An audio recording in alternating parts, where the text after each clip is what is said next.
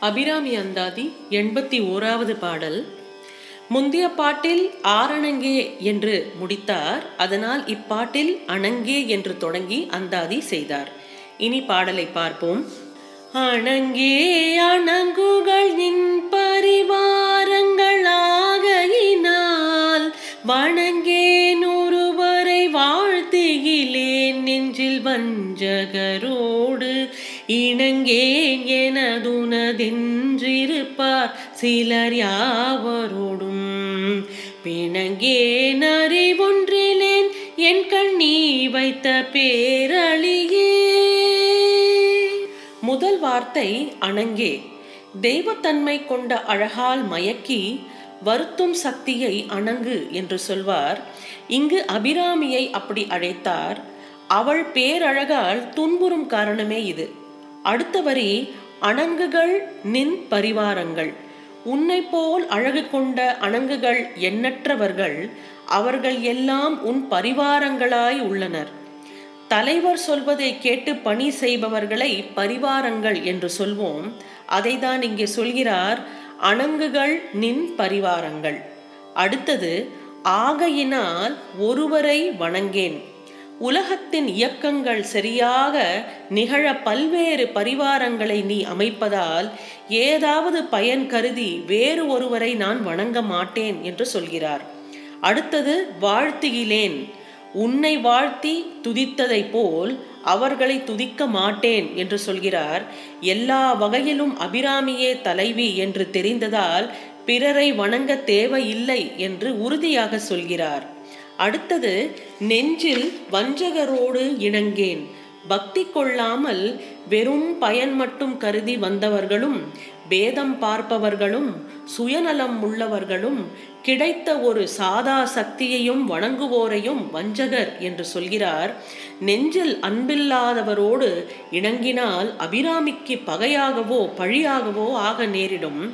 ஒத்த கருத்துள்ளவர்களை தவிர பிறரை நெருங்கினால் நம் செயல் பழுதுபடும். அதாவது லைக் மைண்டட் பீப்புளோட தான் பழகணும் அப்படின்னு சொல்றார். ஒரு கடையில் எப்போதும் பொருள் வாங்குவர். சில நாள் வேறு கடைக்கு போய் வாங்கினால் பழகியவரிடம் முன்பு போல் அன்பில்லாமல் போய்விடும். சாதாரண பழக்கத்திற்கே இந்த முரண்பாடு என்றால் பக்தி மார்க்கத்தில் எவ்வளவு முரண்பாடு வரும்? உலக வழக்கத்தில் தடை ஏற்பட்டால் தாங்கிக் கொள்ளலாம். தெய்வ குற்றத்தில் அகப்பட்ட நேர்ந்தால் நம்மளால் தாங்க முடியாதல்லவா? ஆகவே இப்படி சொல்கிறார். பக்திக்கு நம்பிக்கையும் வைராக்கியமும் மிகவும் தேவை. அதில் ஒரே நெறியில் முரண்படாது இருப்பதும் தேவையாகும். அடுத்தது எனது உனது என்று இருப்பார் சிலர். என் சொந்தமான உடலும் உடைமையும் உயிரும் எனக்கு உரியன என்றாலும் என்னால் அவை தரப்படவும் இல்லை என்னால் அவை நிர்வாகம் செய்யப்படவும் இல்லை. ஆகவே எனது எல்லாம் உனதே ஆகும் என்று தெளிவுடன் சிலர் இருப்பர். இதுதான் உண்மை. எனது என்னும் செருக்கு இல்லாத எண்ணமாகும். இதுதான் இப்படிதான் இருக்க வேண்டும். யான் எனது என்னும் செருக்கு அறுப்பார் வானோர்க்கும் உயர்ந்த உலகம் புகும் என்பது திருக்குறள். தன்னை வியப்பதால் யான் என்று அகங்காரம் உண்டாகும். தன் சொத்து சுகங்களை சுயநலத்தோடு பார்ப்பதால் இவை இரண்டும் செருக்கு என்று சொல்கிறார். இந்த செருக்கு இல்லாத போது அவர்கள் தேவர்கள் இருக்கும் உலகத்திற்கு மேல் உள்ள வீடு பேற்றை அடைவர் என்பது இக்குறள் கூறும் பொருளாகும். இதே போல அபிராமியிடம் பக்தி கொண்டவர்களும் செருக்கு இல்லாமல் எனது எல்லாம் அபிராமி உடையதே என்று சிந்தித்திருந்தால் அபிராமியின் கருணையையும் வீடு பேரையும் அவர்களாலும் பெற முடியும். அப்படிப்பட்டவர்களோடு பழகி உறவு கொள்வதால் கேடு எதுவும் இல்லை என்று சொல்கிறார். அடுத்தது யாவரோடும் பிணங்கேன். உற்றார் உறவினர் என்பவர்களோடும் நல்லவர் தீயவர் என்பவர்களோடும் பகைவர் நண்பர் என்பவர்களோடும் நான் பிணக்கு வைத்து கொள்ள மாட்டேன் என்று சொல்கிறார். பிணங்குதல் என்றால் தேவையில்லாமல் சலசலப்பு கொள்ளுதல். ரஃப்லிங் ஃபெதர்ஸ் அப்படின்னு நம்ம சொல்லுவோம் இல்லையா? விட்டு விலகி நில்லாது பகை கொள்ளல் என்பவனாம் பிணக்கு கொள்ளாததே பிணங்கேன் என்று சொல்கிறார். நான் வந்து இவங்களோடெல்லாம் வம்பு வச்சுக்க மாட்டேன். யாவரோடும் பகை கொள்ளன் என்று ஆன்றோர் வாக்கு. பகை இல்லாவிட்டால் அழிவு இல்லை என்பது பொருள்.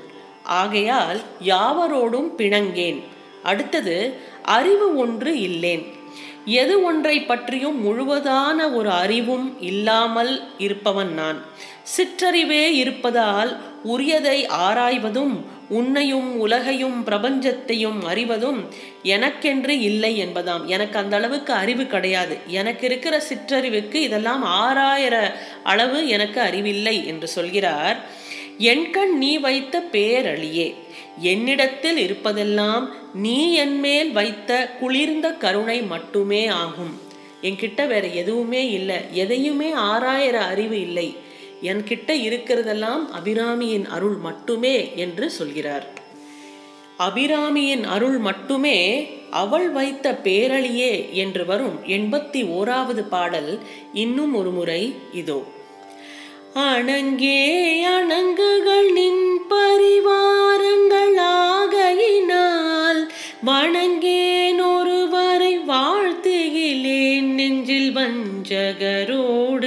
இணங்கேன் எனதுனதென்றிருப்பார் சிலர் யாவரோடும். பிணங்கேன் அறிவொன்றிலேன் என் கண்ணீ வைத்த பேரழியே. அபிராமி அந்தாதி எண் எண்பத்தி இரண்டாவது பாடலுடன் உங்களை நாளை சந்திக்கின்றேன். நன்றி வணக்கம்.